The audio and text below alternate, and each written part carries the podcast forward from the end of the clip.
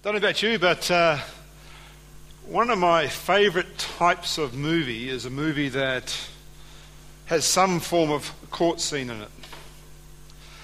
You know, a few good men or or the like that type of movie. And I don't know whether it's I wanted to be a lawyer at some point in time, but I just like the toing and froing of arguments, of uh, rebuttals, of uh, trying to discover what facts are, trying to uh, see what the, the precedents of a particular situation are that apply to another situation. And they're quite compelling for me. I don't know if it's compelling for you, but it's compelling for me. The, the whole, well, who's going to win the case?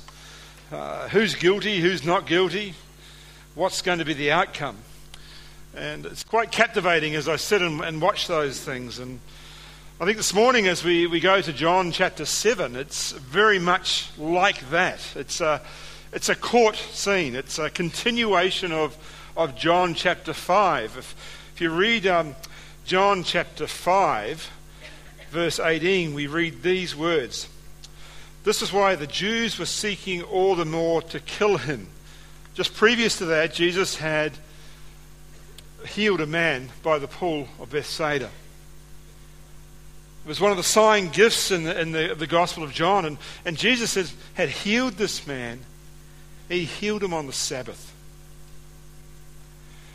And then he continued to say, Not only have I healed him on the Sabbath, but I am the Lord of the Sabbath. And my, my Father is working in me until now. He was equating himself to be God. So then, from chapter 5 onwards, we have this desire by the Jewish leaders, by the authorities, by the, the Pharisees and Sadducees to kill him. Two reasons. He broke the Sabbath, according to their traditions. And secondly, he equated himself to be God. And as you read through um, the, the extra part of John chapter 5, you, you will see what Jesus does. He, he actually goes into trial mode. He goes into a mode where he starts explaining, well, actually, my authority comes from above. And he draws in witnesses. At the end of John chapter 5, from verse 30 to 47, you see multiple witnesses to the truth of who Jesus is. Multiple witnesses. You see John the Baptist as a witness. You see Jesus himself and his very works witness to who he is. You see God the Father as his witness.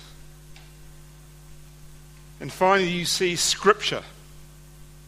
All of Scripture, Old Testament, New Testament, draw witness to the fact that this is who he is. And then we move to, to John chapter 7 this morning. So please open your Bibles to, to John chapter 7. And we return to this whole courtroom type scene in many ways. Some time has passed since last time Jesus was in Jerusalem. And we'll see in John chapter 7 and John chapter 8 a return to Jerusalem during one of the major feasts of the year. And this particular point in time is um, six months or so before Jesus' final Passover, the time when he'll be crucified. So, John chapter 7, let's read together. We'll read the first nine verses. After this, Jesus went about in Galilee. He would not go about in Judea because the Jews were seeking to kill him. Now the Jews' feast of the booths was at hand, so his brothers said to him, Leave here and go to Judea, that your disciples also may see the works that you are doing. For no one works in secret if he seeks to be known openly. If you do these things, sow yourself to the world. For not even his brothers believed in him. Jesus said to them, my time has not yet come, but your time is always here. The world cannot hate you, but it hates me because I testify about it that its works are evil. You go up to the feast. I'm not going up to the feast, for my time has not yet fully come. After saying this, he remained in Galilee. So we have this, this picture six months before Jesus' final Passover, six months before his time actually does come for him to be glorified through way of the cross, and we have this dialogue. You see, Jesus is not making himself visible amongst the, the Judean countryside. Why? Because his time had not yet come, and, but the Jews were also seeking to kill him, as we read in John chapter 5. Yeah, since John chapter 5 and, and John chapter 7, Jesus has stayed well away from the temple. He stayed well away from Jerusalem. Because his time had not yet come. And then we have this, this dialogue with his, his physical brothers. And I, I don't understand their reasoning. They say to Jesus, hey, go up to the feast. Show them who you are, yet they don't believe in him. Were trying to prompt him to say, well, you think you're this miracle worker, or you think you're, the, you're this healer, or maybe you think you're even the Christ. Go up and show yourself. And they try and force him to go up. Come up with us. Come up with us to the feast. Prove the claim that you have to Messiahship. Yet they're in unbelief. Were unbelief. And the feast they were asking for him to go up to was the Feast of Booths. What do you know about the Feast of Booths? I didn't know a lot about the Feast of Booths until the start of this week. I started looking through the, the history of, of the, the nation. You see, the Jewish nation celebrated seven feasts throughout the year. And this feast is known by uh, three different names. It's either called the Feast of Booths, the Feast of Tabernacles, or the Feast of Ingathering. If you turn with me to Exodus chapter 23, you'll, you'll read about the institution of this particular feast and the importance of it. Exodus uh, 23:14 tells us this: Three times in a year you must make a pilgrim uh, feast to me. You are to observe the feast of unleavened bread, i.e., Passover. Seven days you must eat bread made without yeast, as I have commanded you, at the appointed time of the month of Abib. For at that time you came out of Egypt. No one may appear before me empty handed. You are also to observe the feast of harvest, the first fruits of your labours that you have sown in the field and the Feast of Ingathering, or the Feast of Tabernacles, or the Feast of Booths, at the end of the year when you have gathered in your harvest out of the field. All three times in the year, all your males will appear before the Lord God. So that's the basis of the Feast of Booths and, and why it was called a pilgrimage feast. So this is what is happening in Jerusalem at this time. The, this feast was about to take place. You can further read about the requirements of this feast if you have any interest in it in Leviticus chapter 23. Have a look through there. It's quite fascinating what is required in each day of the feast.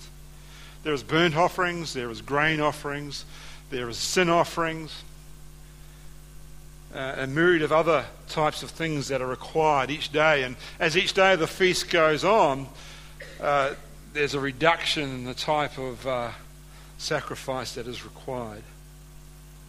You know, and this feast was considered the greatest of the feasts, the greatest of the pilgrimage feasts by the people. It was um, really to celebrate uh, the harvest, the bringing in and gathering of, of foods, particularly grapes and olives. This feast was some six months after the Passover. And uh, it was a great time of celebration. I remember when Jules and I were in, in Israel a few years ago now. We weren't there for the Feast of Booths, but we were there for uh, Purim. And it's a different type of feast. But the, I think the very similar thing happens. The joy that was shown in this celebration was immense. I don't think I've ever been around a people so joyous in their celebration. The whole day was set aside to read through the book of Esther, to make it a bit of a melodrama, and it was really fascinating because they'd read through this, uh, this, this, the story of Esther, and, and uh, they'd have, like a pantomime, they'd, they'd have rattles, and every time Haman's name was mentioned, they'd boo and hiss, and, and uh, every time Mordecai's na- name was mentioned, they'd cheer and carry on, but it was just a, a wonderful, joyous feast. And I imagine this is what booths would be about.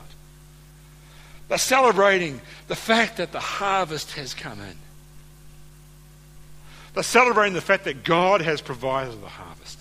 See, any good farmer knows that it's God who provides the rain. Any good farmer knows it's God who provides the food. It was a seven day affair. And at the conclusion, there was a special Sabbath.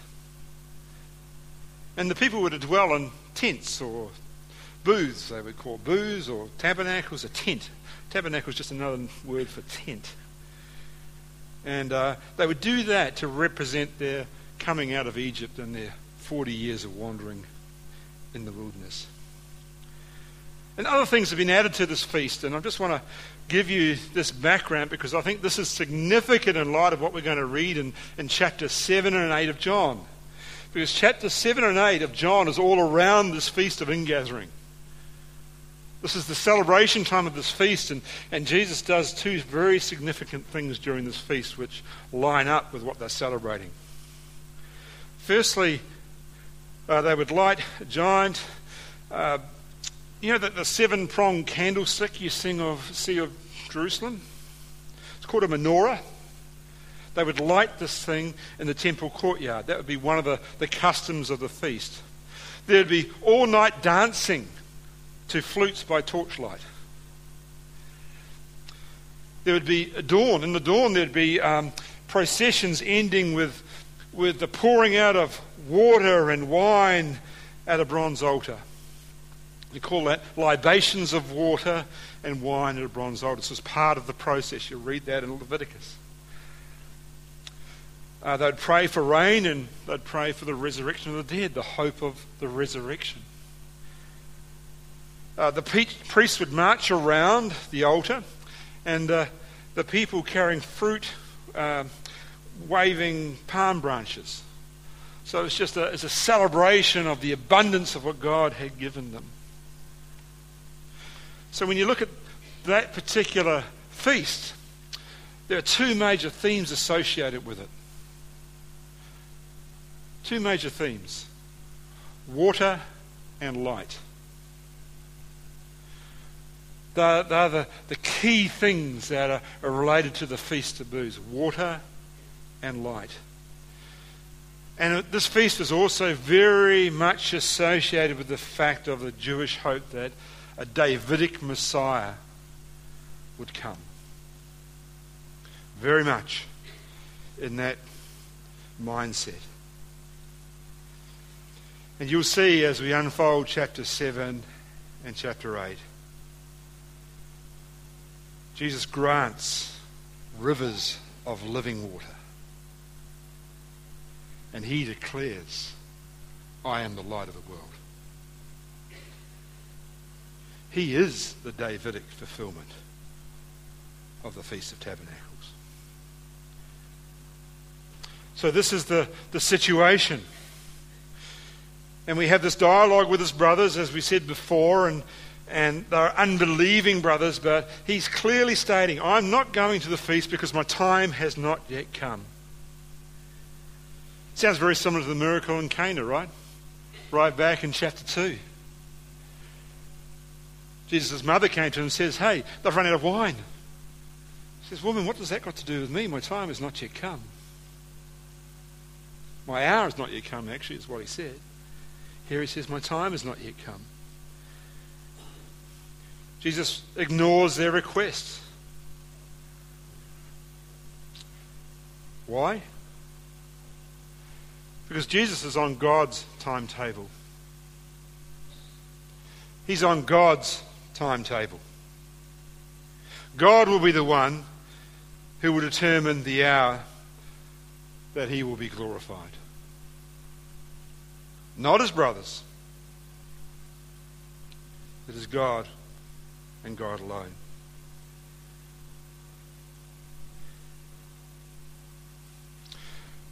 Jesus would only be directed by his Father's timing,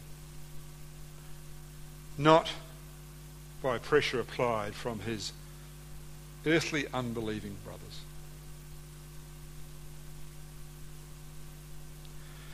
As I consider Jesus' response uh, to the pressure that his brothers were applying to him, I think there are some wonderful lessons that we can learn from Jesus' response here. Especially for those of us in this room that call ourselves followers of Christ. There are some really wonderful things to consider. You see, Jesus' only concern here was to do the will of his Father. His only concern was to do the will of his Father. He knew that God's plan for him was the correct plan and that God's plan for him was the right plan. You sure you see in Jesus' a response so, sort of some elements of divine foreknowledge? You get that? Okay, he is the divine Son of God, so he's probably going to see things a little differently to you and I. But the principle remains. As followers of Jesus, are we more concerned about the crowd's response to our actions? Or does our faith and trust in Christ dictate and guide our actions? I'll say that once more. As followers of Jesus, are we more concerned about the crowd's response to our actions, i.e., the unbelieving brothers who are trying to force us into do something? Or does our faith and trust in Christ and His plan for our lives dictate and guide our actions? That's something as a follower of Christ we need to be consistently in our forefront of our mind. Are we following His plan? Examples of this. If you're uh, looking for a, a husband or wife, See, the principle from God's word is don't be unequally yoked. That's the principle from God's word. And yet we knowingly entertain, sometimes follow the world, and form a relationship with someone who does not believe in Christ. That's been pressured by the society around about us. It's actually saying to God, I'm not sure about your plan. I'm not sure if I want to wait. You see, the problem there is that you give your heart to this person, it becomes very difficult.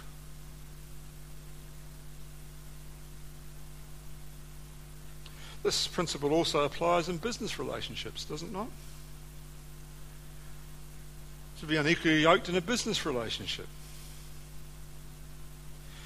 You see, as a Christian, you'll find that if you're in a rela- business relationship, that this partnership with unbelievers, that you may be forced to compromise in some areas of your business practice.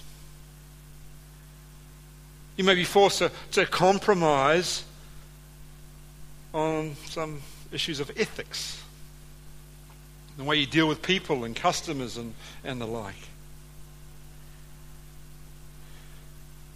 Because I'm, hopeful that as a, a believer and as a follower of Christ, your view of business, of money, of, of all those things is different.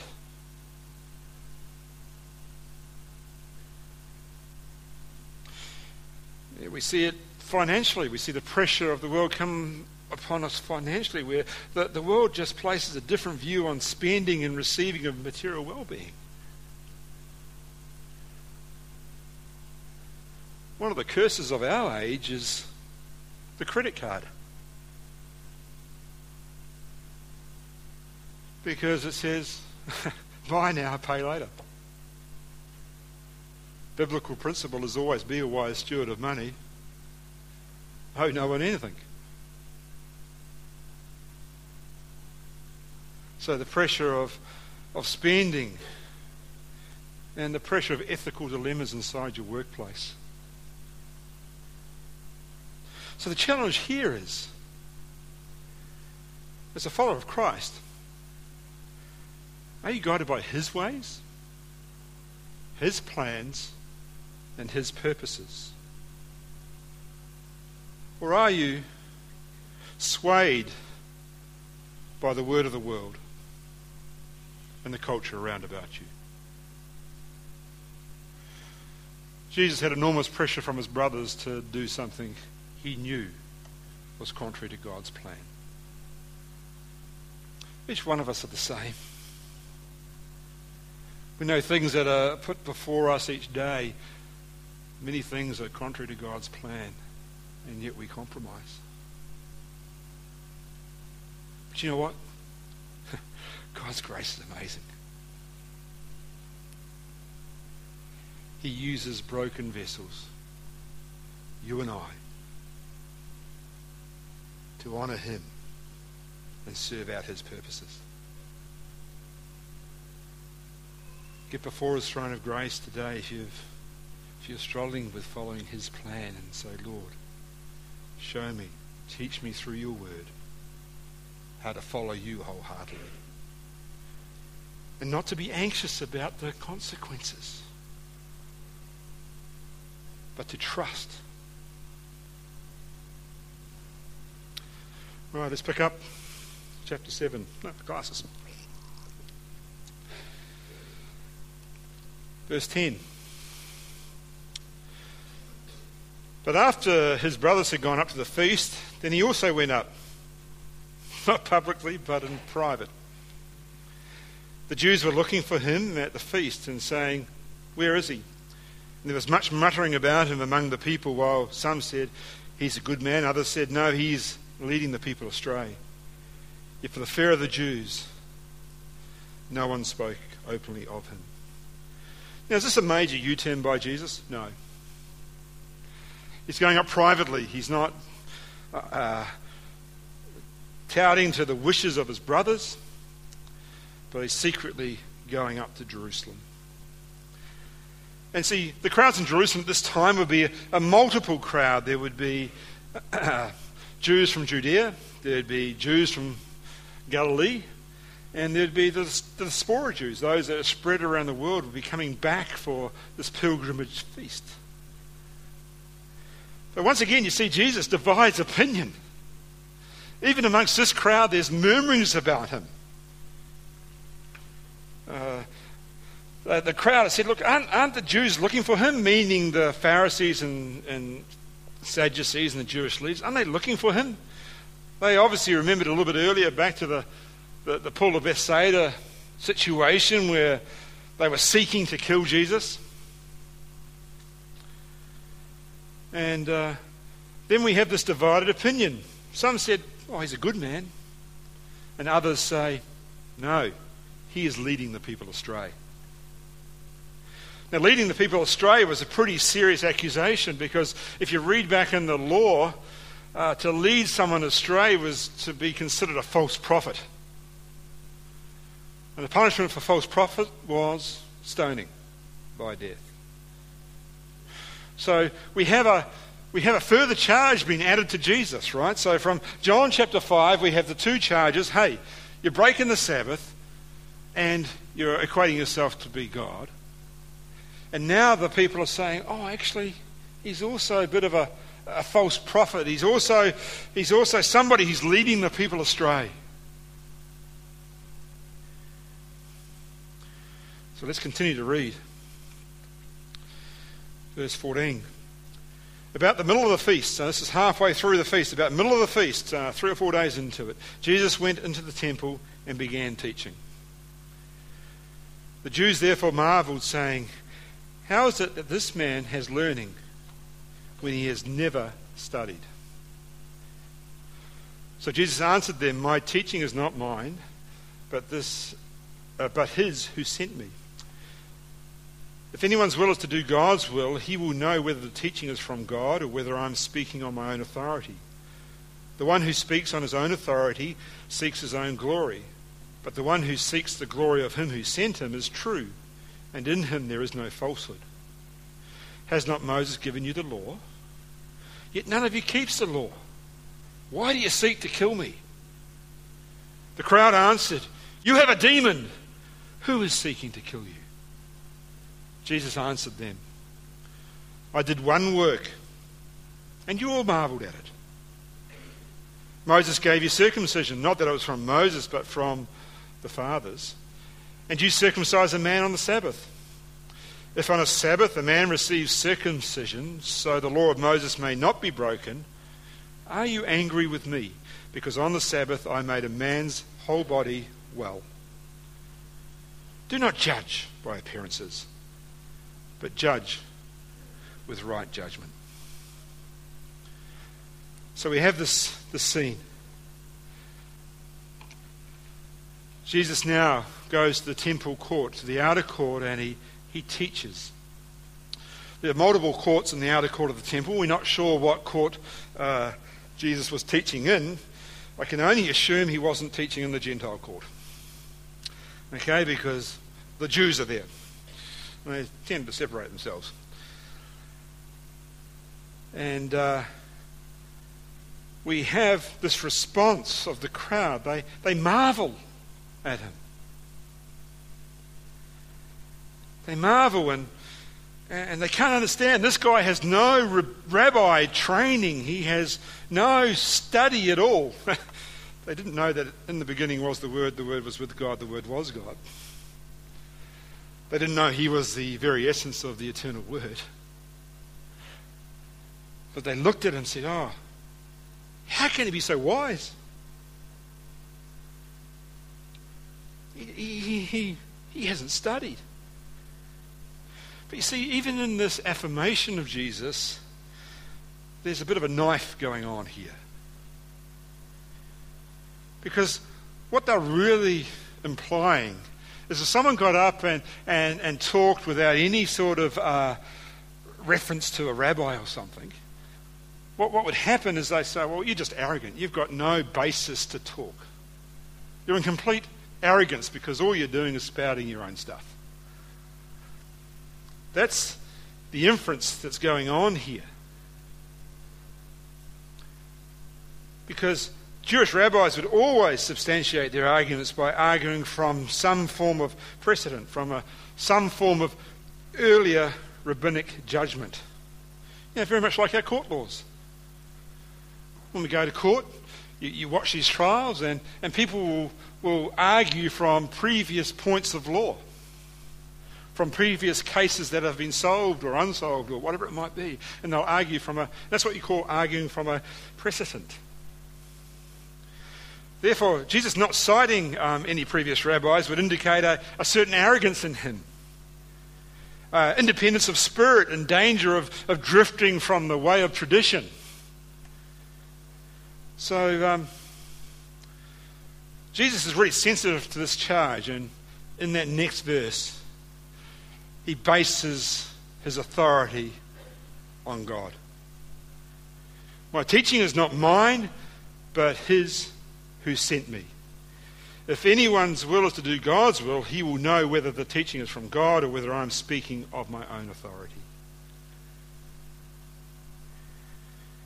You see, this was a shift, and this would have upset these fellows because he's saying, My I have direct revelation from God. That's my authority. That's greater than Moses, even. And you guys follow Moses to the letter of the law, but, but my authority is greater than that of Moses because it's directly from the one who has sent me. And then he challenges their whole concept of authority by saying, I think your authority is self glorifying and self serving. Therefore, it is false authority. So he starts to incite a little bit further the, the issues that are, that are going on here. You see, you think about the Old Testament, earlier prophets, what could they say their authority was from? What did, what did they proclaim? Thus said the Lord, right? Earlier prophets, thus said the Lord. But Jesus' words and deeds are so much at one with the Father's, not only because of the unqualified obedience that he shows toward his Father, but because he does everything the Father does. Come with me back to John chapter 5. In the initial trial, if you like. John chapter 5, verse 19. After they accuse him of Sabbath breaking and, and wanting to kill him because he was claiming to be equal with God, this is his first part of his testimony about his authority.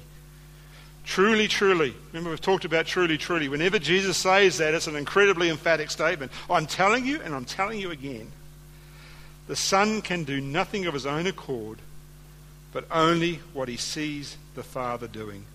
For whatever the Father does, that the Son does likewise. He's reaffirming this very statement in these verses in John chapter 7. I and my Father are one. I'm only doing the things that God is doing. So that's his authority. He says, I can legitimately claim this and I can proclaim these remarks I am authoritative because I am telling you the truth. Verse 18.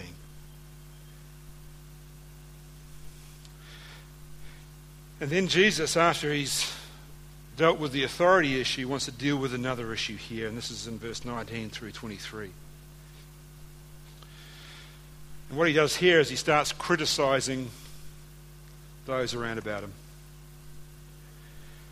He says, I'm going to, I'm going to just talk to you about the law. I'm going to say that, you know, Moses has given you the law, but none of you keep it. Not one. None of you keep it. And by the way, you're seeking to kill me. On what basis do you seek to kill me? Have I done anything to, to, to, to be killed? What's their response? Jesus, you're delusional. You have a demon. You, you, you make no sense. And who's seeking to kill you? That's their response. You see, Jesus continues responding to them and he, he takes a point of law. And he refers back to the sign done in, in John chapter 5, the healing of a man by the pool of Bethsaida, right? He refers back to that. And he says, I just have a question for you. You practice circumcision every day of the week because you know the Lord tells you to circumcise on the eighth day. So, what happens if that eighth day falls on the Sabbath? What happens? You circumcise. That's what he tells them. That's what you do. You circumcise. And what he does, he uses a classic rabbinic technique. He, he argues from the lesser to the greater. You'll see this right through John's Gospel. You'll see it through all through the Synoptics. He'll argue from the lesser to the greater. And his basic argument is this okay, if you circumcise on the Sabbath, therefore you've, you've made a precedent there, and you said that's okay, and Jesus doesn't refute that. He says, yeah, it is okay. But if that's okay, then what I have done is also okay. I've healed a whole man. I've healed a whole man on the Sabbath. And that's okay based on your argument from lesser to greater and the very fact that a precedent has been made to accommodate God's law. Because of the precedent set on the circumcision issue, the Jews had established a, a hierarchy of precedents amongst the detailed prescription of the Mosaic Code. Why? In order to keep the law. So too, surely this applies to the whole man as well. And this is the argument Jesus says lesser to greater. So why are you seeking to kill me? Why? And it's really interesting, actually, if you go through some uh, writings of rabbis by about 120 AD, you will see in their writings they'll make the very same comment that Jesus makes. That, uh, and they say it in terms of, well, circumcision is just one member of 280 members of the body. So if we heal all 280 members on the Sabbath, what's the issue? They actually come back to, to Jesus' thinking on this issue, the argument from lesser to greater. And then Jesus concludes this teaching here, a couple of things. He says, I command you not to judge, and not to judge incorrectly, and not to judge on appearances. You're judging on appearances. You have no understanding of the facts before you. I've healed because that's the Father's will for me to heal. He is the one who sent me. And really, my healing is no different to what you've done with circumcision. he's really saying, I have authority to speak, I have authority to heal, and I'm not delusional. So why are you seeking to kill me? Let's read the next little bit, and we'll squeeze this in for today. Verse 25. Some of the people of Jerusalem therefore said, It is not this man whom they is this not the man they, whom they seek to kill? And here he is, speaking openly. And they say nothing to him. Can it be that the authorities really know that this is the Christ? But we know where this man comes from. And when the Christ appears, no one will know where he comes from. So Jesus proclaimed. Put a circle around that. So Jesus proclaimed as he taught in the temple. You know me, and you know where I came from, but I have not come on my own accord. He who sent me is true, and him you do not know. I know him, for I came from him, and he sent me. So they seeking to arrest him, but no one laid a hand on him, because his hour had not yet come. Yet many of the people believed in him they said, When the Christ appears, will he do more signs than this man has done? We now have a different group of people. We've got the Jews of Jerusalem weighing into this argument. They have a completely different perspective from the crowd in the previous verses. They firstly know that the Jewish establishment are wanting to kill him. Secondly, they are surprised that the authorities haven't come and grabbed them out of the temple to do so. And that raises a question in their mind. Oh, well, perhaps if he's free to teach, well, and there's a lack of action from these authorities, well, maybe he is the Christ. But then they quickly disregard that possibility because they know he's a Galilean. And then they showed that they believed in some myth about the origins of the Messiah which is quite, quite commonplace amongst uh, some rabbinic teachings, which is clearly contrary to Scripture. The Old Testament tells us where the Messiah was born the house of David in Bethlehem. And then Jesus does something he, he only does three times in this gospel. He proclaims in a heralding type way. Like, this is strong language. Jesus proclaimed. Happens here, happens in verse 37, and in chapter 12, verse 44. John also proclaims in 115, same word used there. But he is proclaiming, so, so what is happening? Discussion has ended. Discussion has ended. Jesus is heralding out the fact, and he's making an announcement. He affirms that they, yeah, you know where I'm from geographically. But then he tells them they don't really know who he is. You see, they're at this feast celebrating the one true God who provides all things. And Jesus insults them by saying, You actually don't know God. You're blinded by your traditions, by your legalism, by your cold hearts. Because there's a real irony in this. The one you're rejecting, me, is the sent one from the one and only true God.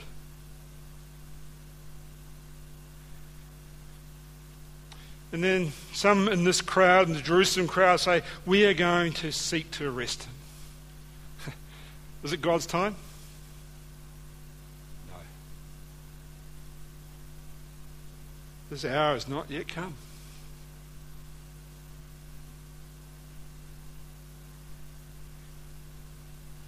Just as Jesus' time was not determined by his mother in Cana, by his brothers in the start of chapter 7 here. So his hour was certainly not decided by a mob of hysteria. His time was in the hands of God. This is so true, isn't it? As followers of Christ and as unbelievers, our times are in the hands of God. Our time is in the hands of God. Our days are ordained by the sovereign Lord of the universe. Read Psalm 139, Hebrews 9. God has a plan for each one of you.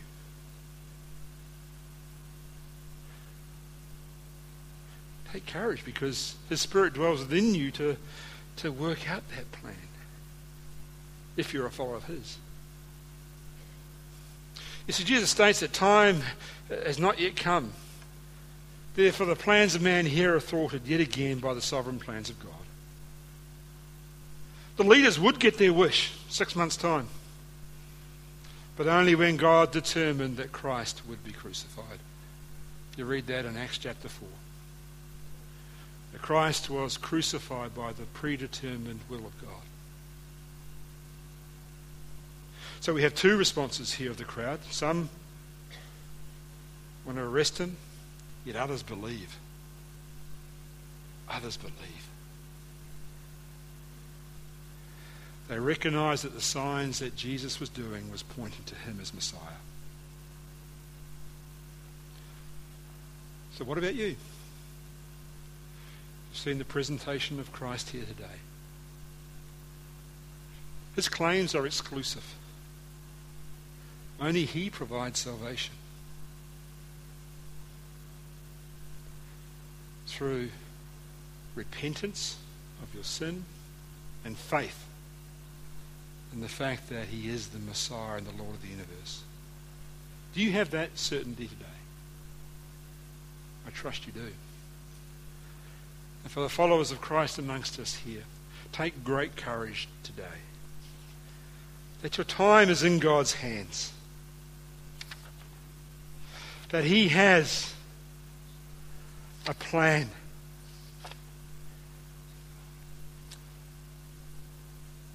Ask Him afresh each day to renew your faith and trust in His plan for your life. Trust Him wholeheartedly. Follow Him and serve Him. He is the best of masters to serve. I ask the music team to come up now.